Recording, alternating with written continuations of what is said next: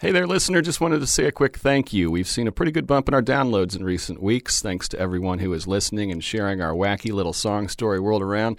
And not to be pushy, but if you can take a moment to give us a rating on iTunes, it really helps us out a lot. And secondly, if you're in the Fort Myers area and listening to this on launch day, that's Friday, April 26th, you should totally head downtown tomorrow because this week's guest's band Rosaline is playing at the Smoke on the Water Music Festival. They take the stage at 2 for about an hour and a half set, and it will be good good times. The whole thing will be, actually. Anyway, now on to the show. One, two, three.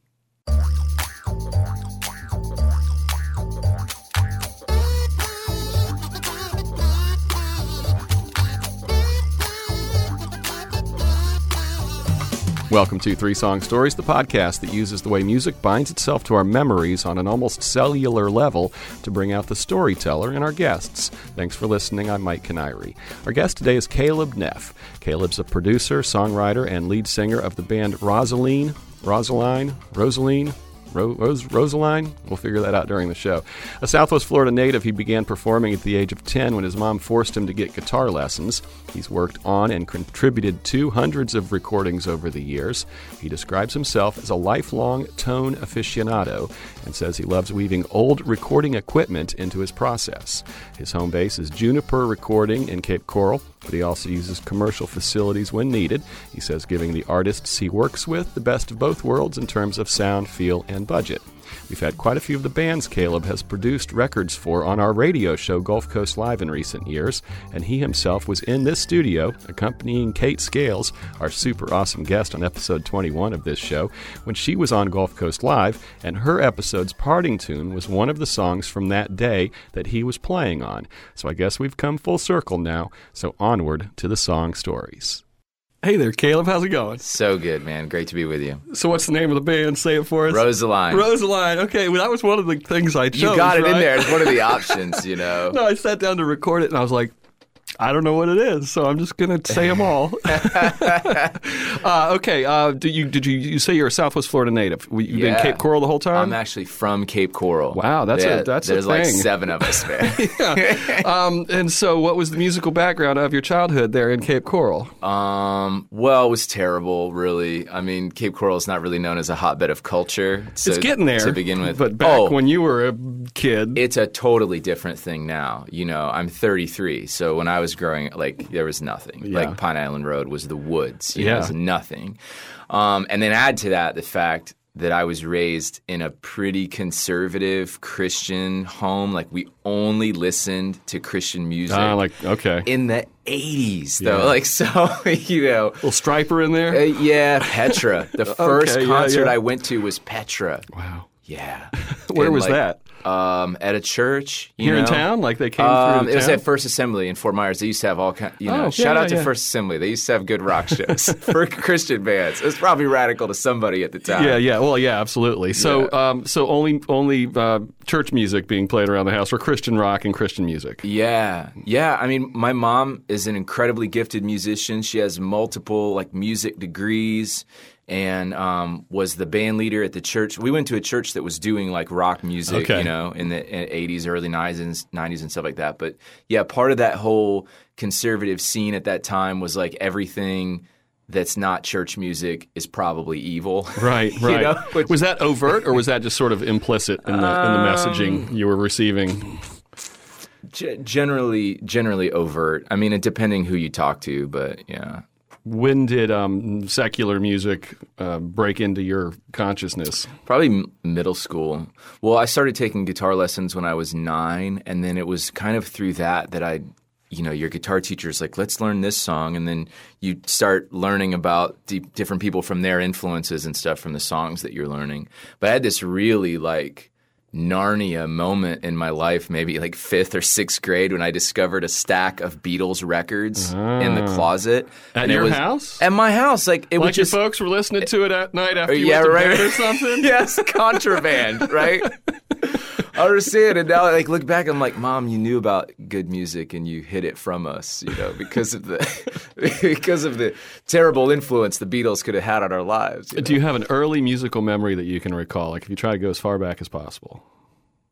Well, honestly, one of my first life memories is of band practice in our living room hmm. because we our our church didn't have a building, so they would rehearse in our living rooms. like every Thursday night, they would move all of the furniture out. Yeah. You know, I just remember like these visions of dudes coming in, like moving the couch onto Yeah. the porch. Yeah, bringing in some amps and Literally, yeah. because it's the like 80s, early 90s, dudes are wheeling in like Marshall stacks. Yeah, that's what I'm picturing. And like 15 piece drum sets into my living room. It was bananas. Huh, huh. Um, you were at some point in time a pastor at a church. yeah. What's the short version a of that story? time. Okay. Uh, for 12 years. Like basically, I started on staff at this church doing music um, in my senior year of high school, Mm-hmm. Which was just wild and like a big church. When I started working there, it was about 400 people. When I left there, it was like What a church? thousand. The Vineyard in Cape Coral. Okay. Great church, wonderful experience. Kept me out of a lot of trouble yeah, in yeah. my 20s. Yeah, those like, were it's, it's, it's not a important years to be a- kept on the rails. it's not a bad way to spend your 20s and it really i feel like expanded my soul i think and like you spend a lot of time going through serious stuff with people you know there's Absolutely. weddings and there's funerals and there's like hospital visits and all kinds saw a lot of the world um, after we had our second kid i have um, two kids a five year old and a four year old and after we had our second, there was just this window where we could make a very gracious, uh, peaceful exit. Mm-hmm. Um, and so it was just like the move to make for us to, you know, it's all consuming. Being at a growing church is Oh, yeah. like being at any other growing business Yeah, where yeah. you just go, there's never going to be a day without a major thing that I've got to do right, Right. now. So, you know, you have that in common. There's some big overlap with you and Richard on that. Yeah, because, Ca- Caleb, yeah. I was, I was going to say we we share very similar lives because I'm I'm 36. uh-huh. Um, I have a six year old. I started serving at Next Level in 2002. I played electric guitar for them for five years. I run sound for them now. Um, and I I grew up listening to my parents' music, and then by the time I was old enough to appreciate music, I was a teenage. I was I was we were already like doing church all the time, and so we had a, I we had a similar rule in the house. So it wasn't until I found a guitar and started learning that I had Yeah. to find other guitar music. yeah. I had a question for you, not to pivot too And hard. then you were led down the dark path It was the dark by path. the guitar. So yeah, so well, this is it. I have two questions. One, um, Sinelli Popowitz, uh, who Yeah. was um, episode seventeen Yeah. of this show, um, he had a similar upbringing, and his the first song that he like kind of broke loose on was "Living on a Prayer." Because because he was able to convince he was able to convince his parents. Oh my yeah, God. yeah. His cousins played it for him, and he was like, "I don't know if I'm supposed to listen to that." But then he listened to it, and then he told his friends, "He's like, how can it be that bad?" What What's the first song you remember being like okay in the house? Oh man. I remember look, I just remember having some of the most ridiculous arguments. Like what that made me think about Hmm. was like m- the MC Hammer, like you got to pray. time? Oh yeah. I was like, oh, this is Christian. This is good. We get to listen to MC. which uh, was a deal. Which was a deal at some point in time where you're like, hey, this is a Christian song. It was a compromise. Remember just like just going through song lyrics and going like, oh, there's a vaguely Christianese phrase. That means it's okay to the, for this artist. It's the, yeah, it gives you the pass. But I also remember, I also remember like when, and this is right around the time that we like got a computer and AOL and like right. I remember I had gotten an AC/DC CD, mm. right? Not passable at all. No. but you're like, you know, I was way into the guitar thing at that point, and that was probably like seventh grade, eighth grade. And I remember my dad, one of the most not awesome moments of my young life, because I remember my dad sitting at the computer because they had just found out. I think I had hid it from him for like Oh, a week. he was he was doing he was Yahoo. He was just reading the lyrics Uh-huh. really out loud to everyone in the living room. She was a fast machine. Yeah. she kept. I was like, Dad, Dad, I get it. You can Yeah. have the CD. Please just stop doing this. It's hard to pass hell's bells past past Christian parents. No, definitely. dude, some of those lyrics are like, you don't even realize. Yeah. I don't know what those songs are saying. Yeah. They're kind of brutal. yeah. I, I wanted to ask, um, as someone who grew up having to having to mesh rock and guitar rock, like guitar heavy rock, with kind of that that rule about like it's got to be Christian or Chris- passing is Christian. What is a what is a band from I'll say the '90s that you so like Skillet, um, Five Iron Frenzy. Like, what's a band that you think stands on its own without like the the Christian um, uh, qualifier? Um, So like my answer, it's like so for, for, as an example, I, I like Five Iron Frenzy. I think they're perfectly good. If you like ska and ska core, Yeah. then, then I I don't think it matters. Is there a band from back then that you would say is like that was actually good for you musically, or did you slough off all of those as soon as you could? Um, oh, I don't know about that. I mean, because I still worked at a church and did music and stuff like that, like I was still, you know, connected in that world for a long time and like wrote some songs that got upstreamed um, on, you know, essentially Christian label releases. But as far as from my perspective now, looking back on that, like who's who was actually legit on their own terms, dude, I don't I I still think for a '90s thing, like Petra was pretty cool. Petra, yeah, very cool. Yeah, so I was working on this record not that long ago, and a friend of mine got off on just like joking about Petra, and we're like we were pulling up, you know, Petra music videos, which are hysterical, and we were like, dude. I bet you that we could afford John Schlitt for this record. and so we probably sent, absolutely. and we can. We sent out we sent an email to his people and we're like, "Hey, how much to get John to do some guest vocals on a tune?" It's not that expensive. So just I was like, I'm still I'm still chewing on it. And you know, he ah. sings in the weirdest YouTube thing with the super conservative lawyer that they do like um like really good covers from this rich guy's basement. Do you know what I'm talking about at all? I don't, but I'm I'm about Jay to. Sekulow. There's Oh, a I know who Jay Sekulow is. Yeah, Jay yeah. Sekulow has a band. He's and John Schlitt and um, Elefante, the dude who used to be the lead singer from Kansas. yeah. They both sing in Jay Sekulow's like garage band, and they put up videos on YouTube, and it's good. Like it's one of those things that's both ironically and non-ironically Right, good at the same both time. ways. You're like Jay Sekulow is playing with all these other dudes that are like serious rockers. They look like hired guns, you know. but he's like in a suit. And it'll he'll be like over in the corner playing like congas or something while everyone's rocking out. It's like that episode of The Office where Andy starts a band in Yeah, the yeah, yeah. warehouse. Are you? Is this what you pulled up? Yeah. Yeah, dude. I mean, that's it's hilarious. It's legitimately good, and it's also completely hilarious. Oh,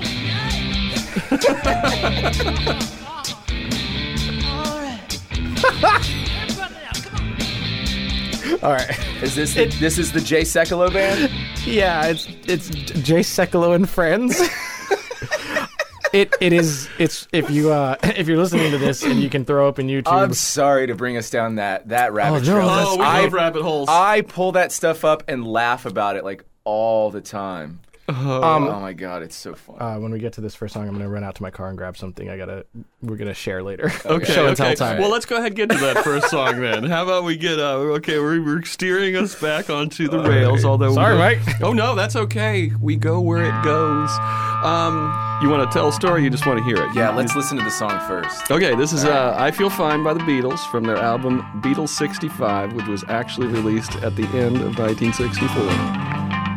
So, where are you going in your head when you hear that? Dude, I'm still trying to figure out how they got that guitar tone. I was, you know, that was going to be my third possible follow up question, but you went right for when it. When you listen to the live version and you're like, okay, that sounds like a guitar, you know. Um, but yeah, that guitar tone sounds like halfway to like a Wurlitzer or Yeah. a Rhodes, you know.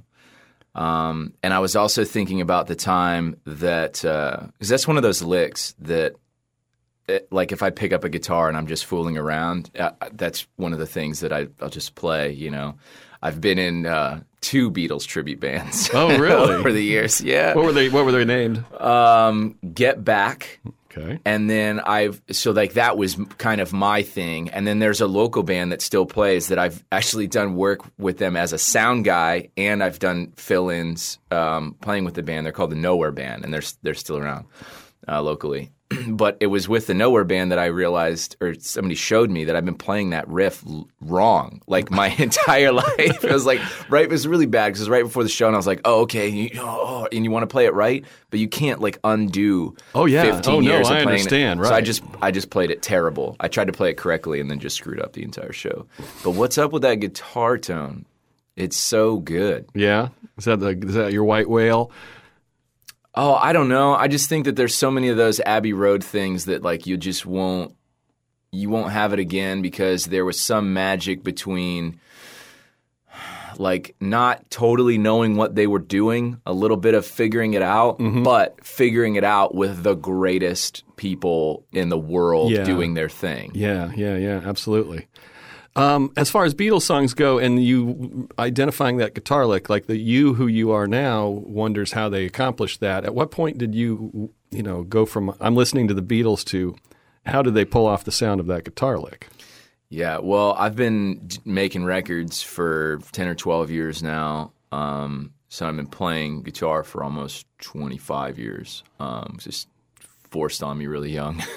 um, yeah, a few years ago when I really got into recording is when I started to appreciate all the stuff that was happening there at Abbey Road because they were literally inventing all of this stuff. They they like they're just okay, we fig- we need to figure out how to do this, so somebody build it, you know? Yeah. They had dudes on the third floor just building stuff based on what was needed at Beatles sessions. So it's really like an amazing people understand that the Beatles were groundbreaking, but most people don't really understand that like musicians, every time you use a direct box, the Beatles invented direct boxes. Hmm. Like there's just so much stuff that people hmm.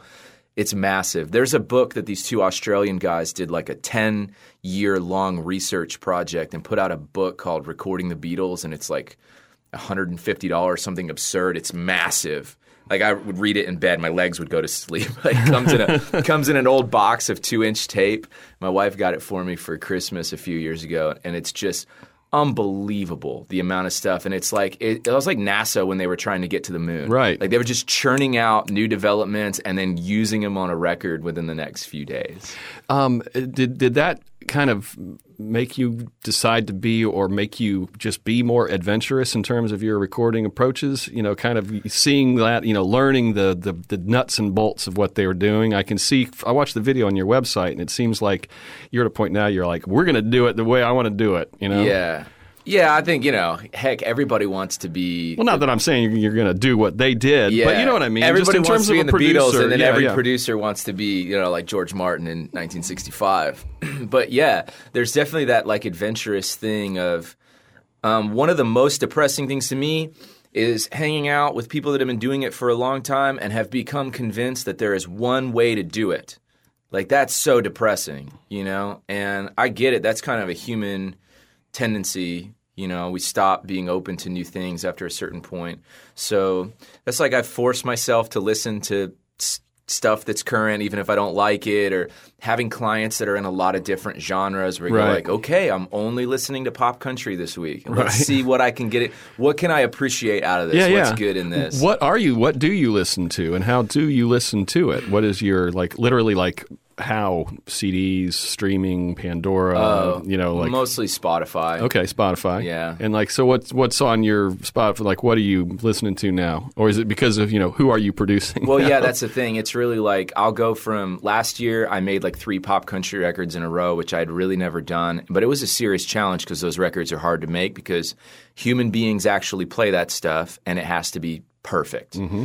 As opposed to pop radio, where it's like, well, the computer made it happen. Yeah. You know. Um, so it's like you go from listening to pop country for six solid months, and then I did a bunch of rock records. So I was just like digging up, you know, like listen to Smashing Pumpkins for like three months and are just going like, God, these records are amazing. They're Yeah, yeah. gorgeous for rock records, you know. right. So it's just whatever. When I get really tired of all music in the world in general, there's always a Wilco record. there's always a Wilco record that'll make you Nice. happy. Yeah, you yeah, know? yeah. Um, uh, when was the last time you bought music that had a physical form? Um, let's see. It hasn't been that well. Vinyl. So like, I buy vinyl at shows a lot of times. Okay, so you do have a record player, and Oh yeah, I figured. you, got to but, have know, vinyl. We put our last Rosaline record on vinyl, and it's hard to remember exactly which one because a lot of what happens is when I play shows with people, we'll like trade records. Yeah. Yeah. Uh, do you ever make mixtapes or mix CDs, perhaps? Did I or do I now? Uh, did you? Back oh, in the uh, yeah. Oh, of course. Yeah, yeah, yeah. What was uh, what was your philosophy? You know, were you trying to woo people? Were you trying to expose people to music you thought was cool? Were Oh, I guess to... a lot of it was just for myself. You know, making mix, CD, mix CDs and tapes because, like, g- growing up, it was still a thing to like tape songs off the radio. oh, I know. Yeah, you're yeah, like, yeah. oh my gosh, you'd, you'd miss the first fifteen seconds Yeah. of every song because you're running, you're running over to the cassette player. Yeah, yeah. Oh my gosh, that's that's a thing. Um, but yeah, like making mixed CDs. By the time that's happening, that's probably like high school world, and then you're like trying to impress people. You're going like, "Have you heard of Dashboard Confessional?" Exactly. You know? yeah. See how cool I am? I know Yeah. something about something. Yeah, totally. Um, let's just talk a little bit about your recording studio. Um, you know, you, you describe in direct terms like what are your primary pieces of equipment that you're using? Okay, gear wise, um, I think microphones are the most important thing in the world. Um, nobody has made a technological development that has changed the essential nature of the way microphones work. So I really, really love old microphones. So if there's one thing that I would harp on that I still get excited about, because after a while, you know, it's like gear is gear. We're doing work. You you kind of lose the mystique of some of Right. some things. But I just bought an RCA 44 ribbon mic that is on its way back to me getting reconditioned by these dudes in California. And this mic was made in 1936. Richard just looked over your shoulder and went, oh. yeah, that ah, sounds so good. Just think about I mean, they made this mic in 1936, you know? Um, So I'll you s- haven't used it yet since it had to be reconditioned? No, it- yeah, it had to be re-ribboned. My my my current like bling microphone, which always probably will be the case, is I have a late '60s um, U87, a Neumann U87. Um, they're probably the most common, well-known. Like if you see a expensive studio microphone in a music video, it's probably a U87. Um, but the really cool thing is the old ones, like a lot of things, like a lot of gear, the old ones are just glorious. They were bought out by a larger company in like 86 or 87. They made some changes and the new ones aren't any good in my opinion. So you got, you find a good old one and you just like, you know, you hold on to it. And then that's going into a board.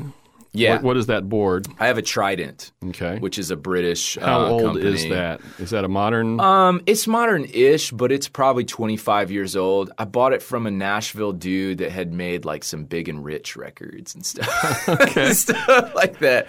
But it's a killer board. And it's it's smaller. It's only 16 channels, but I never reached the limit of that with with what I'm doing, and so like it's a perfect piece of gear for me. And then I have some really cool like outboard things as well. I have like a lot of old dynamic mics that aren't really special or nobody would have heard of them, but I find the certain thing that I like them on. Yeah, yeah. You know, like old Electro-Voice microphones are amazing. Mm-hmm. Yeah, and yeah. people don't even tell you search them on the internet, nobody's even heard of them. you yeah, know? we've got an old one that we that I used to use when I was an intern here. Uh, you know, it's a it's a vocal mic. It's a radio. it's an RE50. Oh yeah, Oh yeah, yeah, yeah. yeah. But that was always So the RE20 is a killer mic, Yeah. right? I use that all the time. It's like a U87, but without being an HD. Um, there, I actually have a. I just got an EV um, six six six. Right, Ooh, scary. Mm, yeah. but it's like has a weird connector that nobody even makes anymore. And it's like even if you get the mic, you can't plug it in or whatever. But oh, you- it's a conversation you know. piece now. Oh, it it looks crazy too. It like it's 60s. It looks space age. But then you plug it in and you like put it on. Uh, like a, I was putting on guitar amp the other day. Apparently, this is the mic that they used on kick drum on all the early James Brown records. Okay. Okay, Oh that's its man, claim to that is fame a, that's a cool looking mic. It's got the little port. it? It's got a little port for the mesh. Yeah, it's so weird. Yeah. I mean, I just like weird looking stuff is cool too, but it sounds killer on guitar amps. So it uh, it basically imagine like a micro like a stick microphone like you would hold like a singer holds, but the black metal go covers the whole thing. So like Oh. and then and then there's this little window of mesh. So yeah, I can see why you like you'd hold that you would put that right in front of the kick. It's real no bleed. It's weird, but it's a well, yeah, weird-looking it's, mic. it's a, like a large diaphragm dynamic, so like it'll work in a lot of places, like an SM7 or an RE20. So, So the space that you're in, um, it, it just kind of looks like a room. Yeah. And it doesn't. Necessarily, I mean, how do you, how do you deal with like quietness or soundproofing or like you know the kids next door making sounds? Yeah. Are they just that just part well, of the it's in recording my process? house, Yeah, so yeah. if you come to my house to make a record, at some point, my kids are going to make you play hide and seek with them, and like that's just a part of the drill. You know, I well, we're in a new place, and I don't think I even have any pictures. We just bought a house like five or six months ago, and so I've been making records there for the last three months, and so like n- none of the pictures on my website reflect Oh, that gotcha, because gotcha. I'm busy. But um, so it's a little bit better, but I don't care. You know, uh, record like, recording studios are like spaceships sometimes. Like some of the pe- people you see post stuff, and I'm just like, ugh. Like it doesn't. I don't want to make a record on a spaceship. I want to make a record like in grandma's basement. You Yeah, know what yeah, I mean? yeah, yeah, Like, yeah, yeah. So No, I, that resonates with me too. Trust me, absolutely. People get intimidated, you know, about the process. So if you walk into a place that's all freaking blinking lights and knobs and intense, you know, like a board with 200 pots on I it. I think yeah. people think it's cool and they design it to intimidate you. Hmm. You know? And so I don't like that. Like I want the first 20 minutes to be like in my kitchen making coffee, chatting about what you know, and just like feel like you're just at my house and oh there's a few microphones here, let's do this thing. So I have a lot of nice things, a lot of nice things, but I don't really like want to present it in an intimidating like hmm. bling type of scenario. Hmm. And I think people have told me that they I know, people have told me that they appreciate that and it it does contribute to the process. Hmm. Being relaxed. Um, karaoke. You ever do karaoke? no. I mean No. No, not that. I mean, it could have happened. Have you like been in the presence and- of drunk and forgot about it. So if you Um, did karaoke, you didn't keep the memory. Is that what you're saying? There's a chance. I There's really, an outside it's not, chance. It's not really my thing. I'm not saying I wouldn't in the right circumstances. Okay. okay. Um, what about uh, uh, uh, dancing? Are you a dancer? I am now. I was always one of those people that got made fun of uh, for like not dancing and just because I just wanted to be cool. And I would do whatever if I'm on stage with a band. I'd be a maniac. Um, but yeah, now I think just I, I think it's actually like after having kids, I was just about to say there's something about you just don't uh, care. yeah. you're just like whatever. Right. I'm, I, I, I look stupid now. I look stupid every day. Who cares? Uh, do you have any particular live musical experiences, not performing, but going to a show that pops immediately to mind as sort of, you know, super awesome? yeah, uh, the first time uh, that I went to a show um, with my best friend Rick, like a week after my daughter was born. So unfortunately, my wife couldn't go. Rick was the stand-in, but we saw Dylan and Wilco. Oh, wow. together. And we got there stupid early so we could be right front, like right on the stage, leaning on the stage. And Wilco's unbelievable. They're the best sounding live band I've ever heard in my life. I've seen them multiple times now. No matter where you're at in the room, it's like perfect. Yeah. It's bizarrely perfect. You're like, Like, how are you doing is this, tracks? Yeah, yeah, yeah. No, they're just amazing. And then just Dylan. He was on a good night, but it was just seeing Dylan. Yeah. I saw him again. It was terrible. Yeah. So boring. I've never seen Dylan. I felt like I just, I'm not going to take the chance. Yeah, You know what I mean? You, could- Like- you roll the dice, man. I saw him after he put out that like Sinatra covers record, and after three songs, it was like Barbara B. Mann. Everybody was sitting down. It was just weird, and terrible. The music wasn't any good, and it was like even my, my wife was so it was her first time going to see him then, and she was like, "Oh, it's cool, it's Dylan." After the fourth song, I'm like, "We can go." That's, uh, yeah. yeah. Uh, you know any Dylan songs? I mean, how, or how many Dylan songs do you know? Let me rephrase that. uh, dozens, yeah, like a lot. you ever go down the rabbit hole of like, okay, I'm going to learn all the, you know, because he's got some songs that are like, you know, there's like 4,000 words in them. Have you, do you got those in your head? No. Okay. no, I used to have like all these tunes memorized. So I used to just go do solo gigs all the time without charts. But then, you know, iPads came along and everybody does that now. So you And don't so you've, really you've rented to, out your brain. Yeah. Uh-huh. Yeah. Okay. Uh, time for song number two. All right. Uh, uh, what is it? We're going to do When I Paint My Masterpiece. Okay. Do you want to play it? Yeah, let's play. Okay, I like this. Uh, this is When I Paint My Masterpiece by Bob Dylan, written in 1971. First released by the band, but then later released on Dylan's Greatest Hits Volume 2, which I think that's where we found it. Released uh, later that same year. What's the story with that one? Oh my gosh, it's just such a perfect song, isn't it? Um, you know th- what it made me think about that I haven't thought about for a long time is that um, right about a couple years after I discovered Dylan, because again, like all this stuff is discovered. Like I didn't find Dylan's stuff until I was like 21. I was 27. Oh, really? Yeah. Yeah, I remember I was reading this article in Rolling Stone. It was just like, oh, the whateverth anniversary of this, and I was like, man, everybody talks about this guy like all the time. But it's weird because he's not like he doesn't have songs on the radio, so you can avoid him for a long time. You know, like you Oh, can yeah. totally have a whole life and not like, Absolutely. Just be like, Only know um, him by the caricature that people can, you know, boil him down to in terms of, you know, rah, rah, rah. So I bought Highway 61, and I was like literally going on a road trip. I bought two Dylan records, and I put in Highway 61, and I was like, "This is horrible." I was like, "This is this guy does not know how to write a song. All these songs are way too long. There's no like the choruses are ridiculous. Like, you know what I mean? It's just like all that's just like this guy's terrible." Word salad. Yeah, I'm like, I don't get it at all. Like, I think people just think this is cool because it's different. Like, you know, one of those type of things. It and it so it wasn't until I found like this like country rock Dylan that I was like, oh crap, What about Blood on the Tracks? that's a song. Well, yeah, that ended up probably being my favorite. That's the one record. I've listened to. 99% of my Dylan consumption is that one record. It's uh, it's pretty amazing. But I also really love, probably equally with Blood on the Tracks, like Time Out of Mind. Yeah. Time Out of Mind and Oh Mercy, the Daniel Lanois records that he did are just like unbelievable. Hmm. In fact, it it was probably um it was Time Out of Mind that like flipped the switch. Where I was like, oh, okay, this I can get into, and then kind of backed into the rest of the catalog. But I remember this song. Um, this is what made me think of is for a minute I was convinced that I was going to do like a Dylan covers record just as a passion project, and probably one of the only things I did was record this song like four times Oh, yeah? because it was just never good enough. I'd go back and like I'm gonna start over. You still got those? on a hard drive somewhere. Yeah, find them. Send us the best Probably one. terrible. We'll use it It's as the probably parting terrible. tune of this show. I'm not kidding. Oh, and so that's why you picked that song of all of them? I think this song is my favorite Dylan song, and I, it's, this is the song that if like we're at the party uh, and somebody hands me the guitar and goes like play something, I'm probably playing This this. is your Wonderwall. Yeah. yeah, I just love this song, man. It's like it kind of to me sits in with like my back pages that tune of like it seems like a song of reflection. Yeah.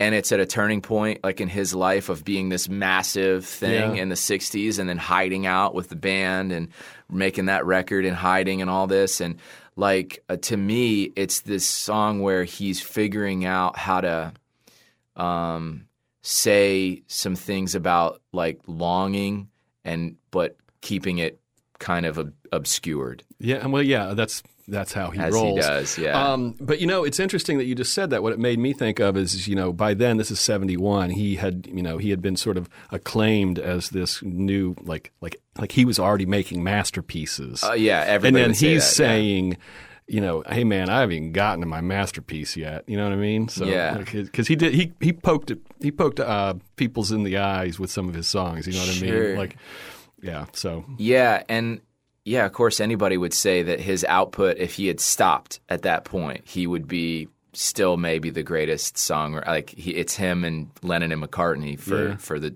20th century, Yeah, right? yeah. You know, Uh, and like I told you before the show, so I was introduced to Dylan later in life by a girlfriend who was really into him, and so that song, for whatever reason, like if I hear that song, like I can remember walking with her downtown, having just listened to Dylan in the car, and I don't know why, but that song always takes me back to downtown to Fort Myers Centennial Park, 1999. There you have it. That's how it works. Um, are you a singer around the house? And I don't mean like into a microphone. I just mean like you know, making your kids, you know, uncomfortable. oh my gosh, yeah, being dude. a dad. We write. My kids are super musical. They just like me. You said growing up- something in the th- on, on the thing about they don't realize it yet, but it's just all practice for the Yeah. family band. Like Uh-huh, they're already uh-huh. in it, but Oh, they yeah. don't know it yet. Oh yeah, The dude. Neff Partridge Family. Oh, for sure. And my daughter, first of all, I am already in my life, I think I am most famous as my daughter's guitar player. We did a John Prine song, like just fooling around in the house, and my wife filmed it, and then Prine shared it on his Facebook page, and we ended up getting like half a million views or something like this. So I'm like, cool. So now I'm most famous as my daughter's backup, and at that time she was three. it's all downhill from here, Caleb. I'm like, it's you some- peaked early. At some point, I'm certainly going to be working for her. because She's completely unafraid of everything and always wants to get. She gets mad if she goes to one of my shows. She gets mad that she doesn't get a turn. And she's, how old? Five. She's five now, but yeah, she'll be like, "All right, when's my turn?" She literally got up. I was playing a show, first show she came to. I think she was three, And my wife had to grab her off the stage a couple times because, like, in between songs, she'd be like, "Certainly, it's my turn now," and just Yeah, walk. Oh man, so she's not going to have any stage fright, that's for sure. No, not at all. So we write songs around the house and like silly stuff all the time. One of our recent hits is "You Can't Hit People with Shoes." I don't You know, a real life. It's just songs about real life For, for a experience. second, I was like, "Who's saying that?" Then I realized, like, I am not familiar with that track. yeah. Caleb, Caleb, can I play a little bit of that video? I've got it here with your daughter, and is that your son on drums? yeah, yeah. Yes, sort of. He's yes in the video. I'm just uh, I'm trying. How to, did you find that? You're That's quick. That's my job. Oh, the internet. So she's in a tutu, and then she's gonna tell me when it's my turn and when it's her turn to sing. Oh, your daughter does that too. Yeah.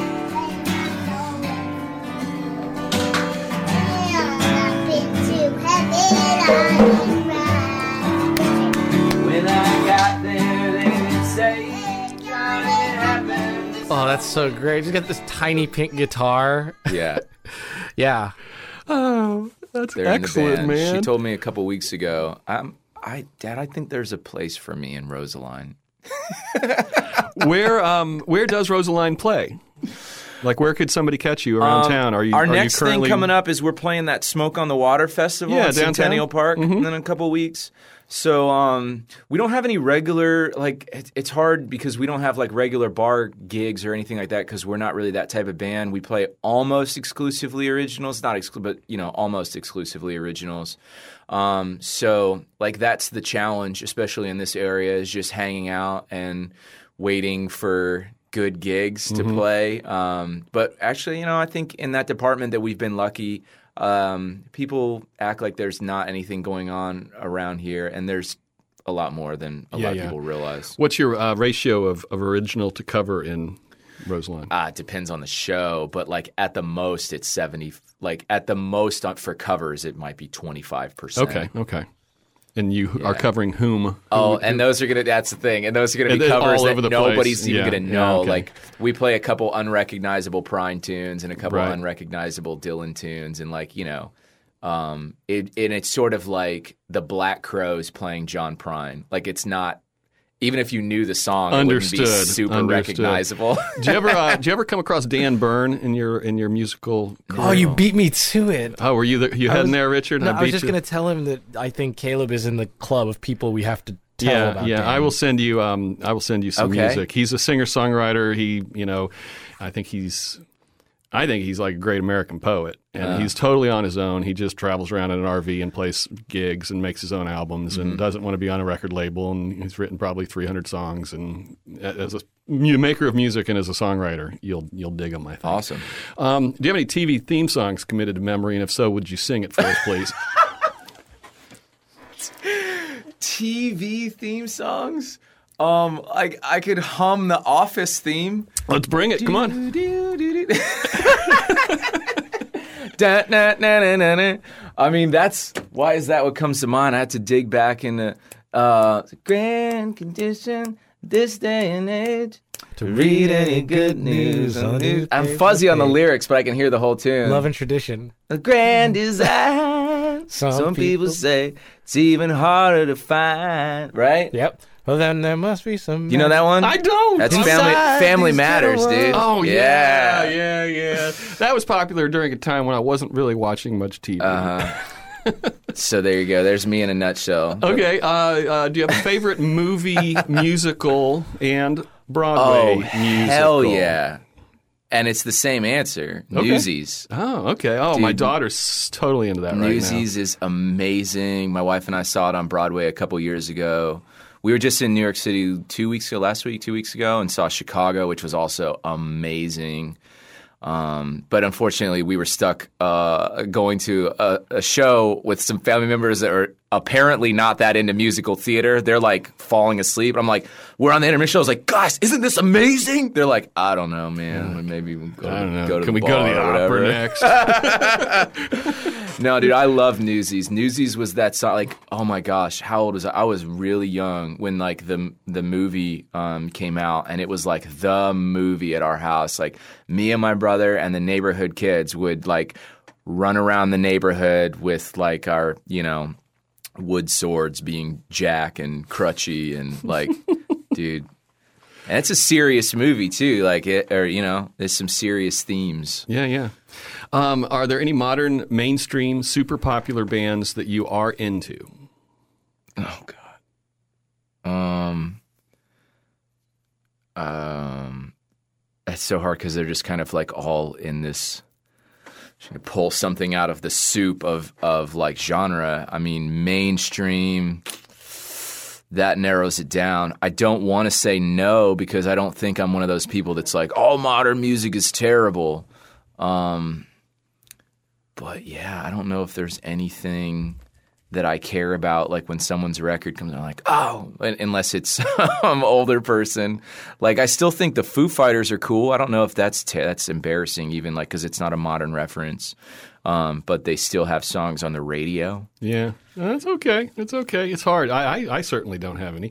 Um, and you haven't had this happen probably yet, but your your kids are going to get to this age where suddenly they just somehow magically know all the words Yeah. to the popular songs. Yeah, It's like, where did you, how did you, it's just they beam it into them or something. So yeah, you'll see. Oh, you know what? I think Lady Gaga's a badass. That's too. my one answer. Thank you. Yeah. I don't. I'm not into the movie thing like everybody else. I still. I didn't even see it I don't get it. Oh. Like I, I listen to soundtrack. Everyone's crying, and I'm like, I, I don't know. It's fine. But anyways, she's she's awesome. I, undeniably. I two, three, four years ago, I w- went down the YouTube rabbit hole with her when she was back in college, like being Stephanie Columbini. Really? Playing. If you don't know this, there's like a video of her like at a NYU talent show when she was 19 playing the piano, original songs back to back, and you're just like, who the are you?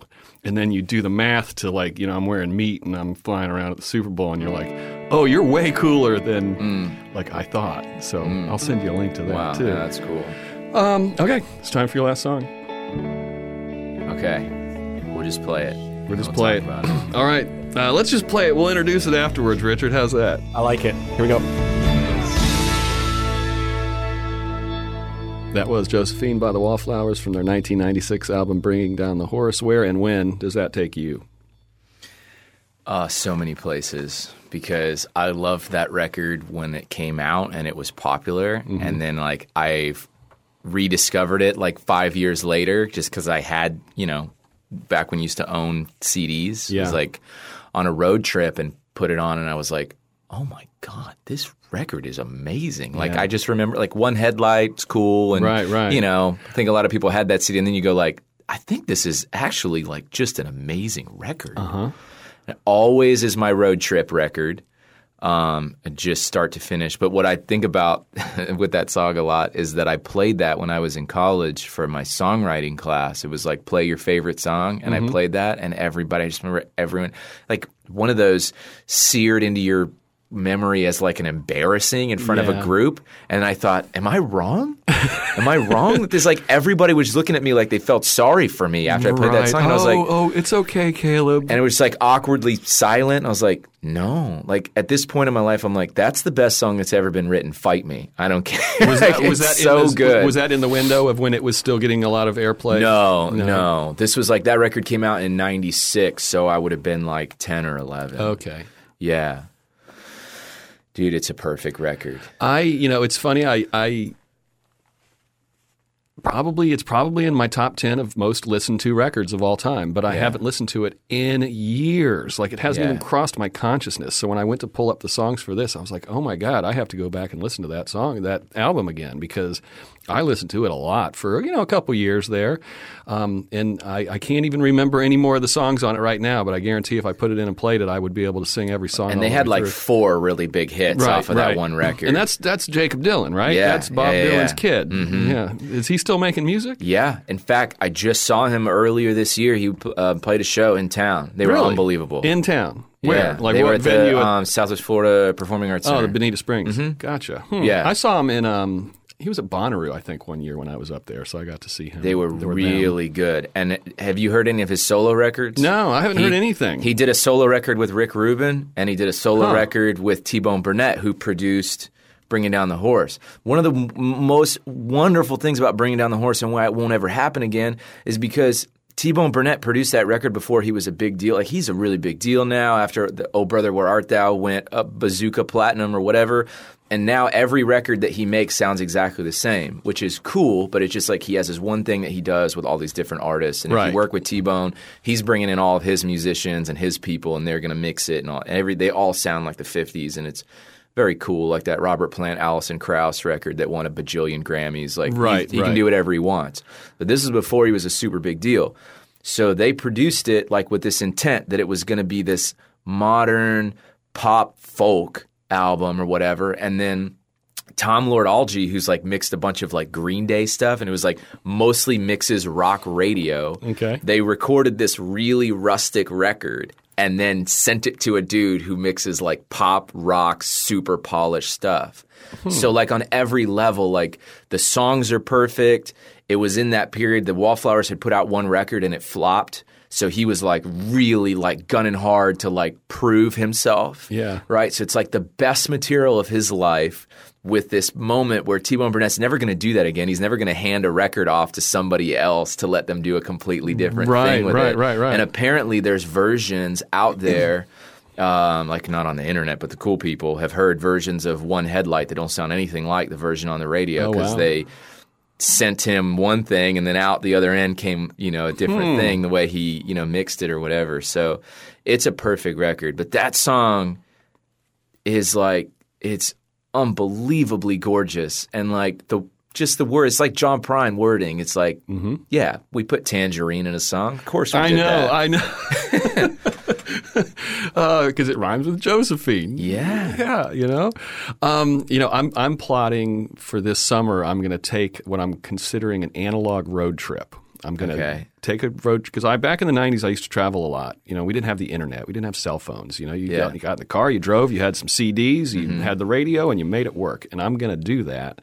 And this is going to have to be one of those CDs that I put together because I'm going to just listen to a whole bunch of music and some NPR. You know, when it's available on the on the on the radio dial as I Uh, tool like- through the Yeah. country. The songs are perfect. The production is perfect. The mix is perfect. Like the time that I hear this um, record come up a lot, when people talk about the best sounding rock records of all time, like when people are just on the sonic side of things, Right, right, it gets right. referenced a lot. Hmm. Are there any other albums that are on that short list of perfect for you?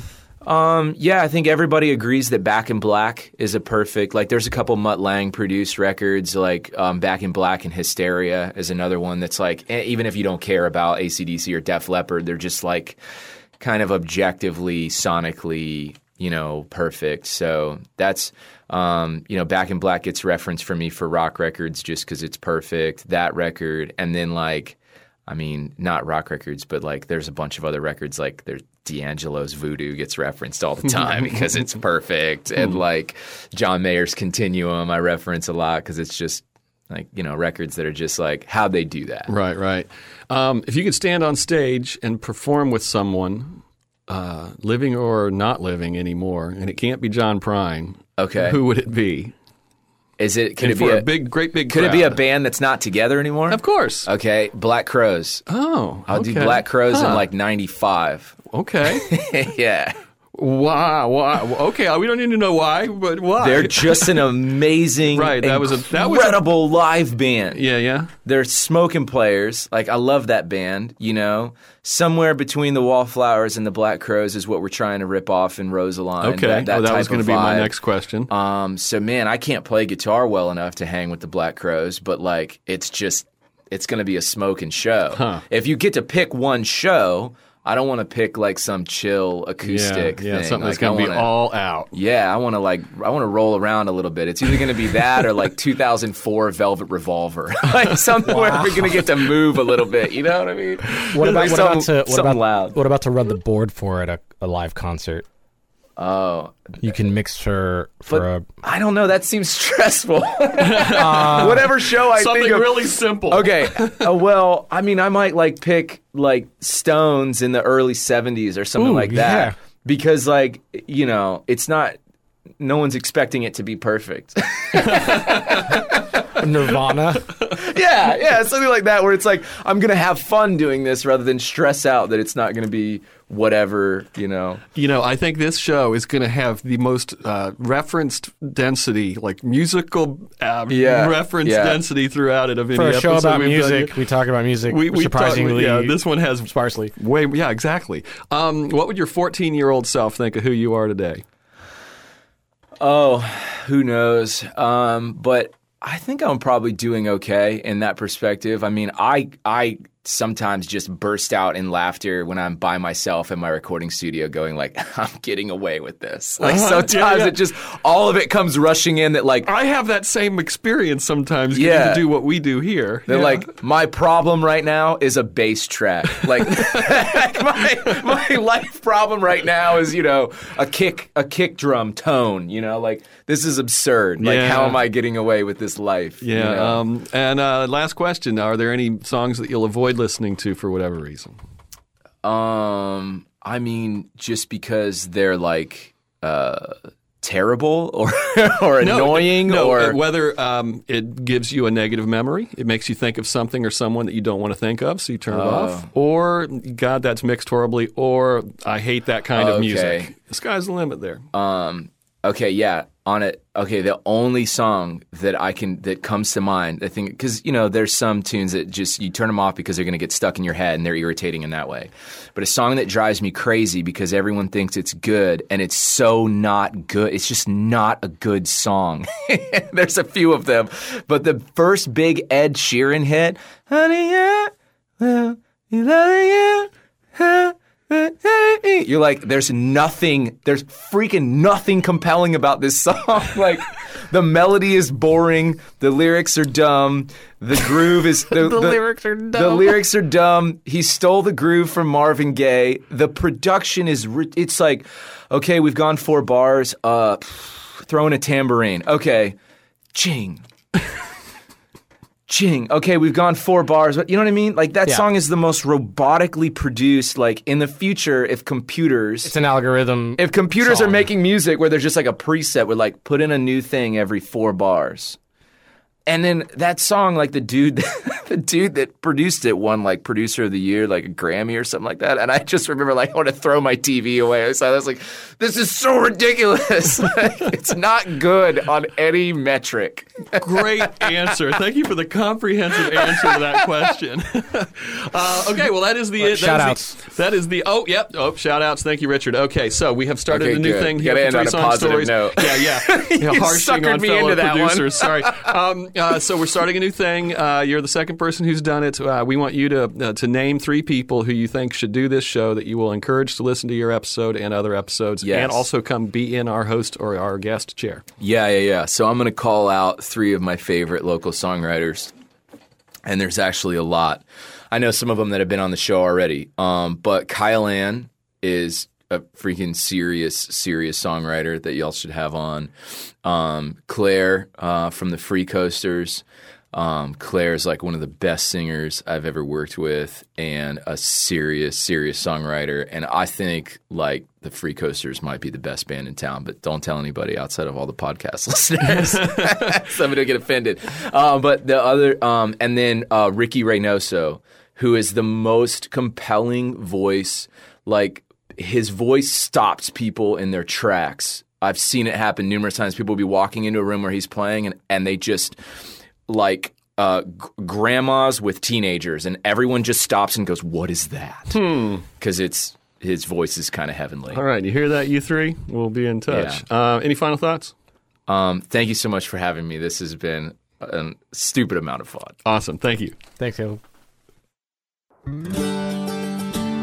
We make this podcast in the studios of WGCU Public Radio on the campus of Florida Gulf Coast University in Fort Myers, Florida. Richard Chinqui is co creator and producer. Tara Callaghan is online content producer. Chris Duffus is executive producer. Our theme song was created by Dave Dave Dave Cowan and Stick Martin at Monkey House Studio in St. Pete. This week's parting tune comes from Caleb in Fort Myers. Hey, everybody, it's Caleb Neff.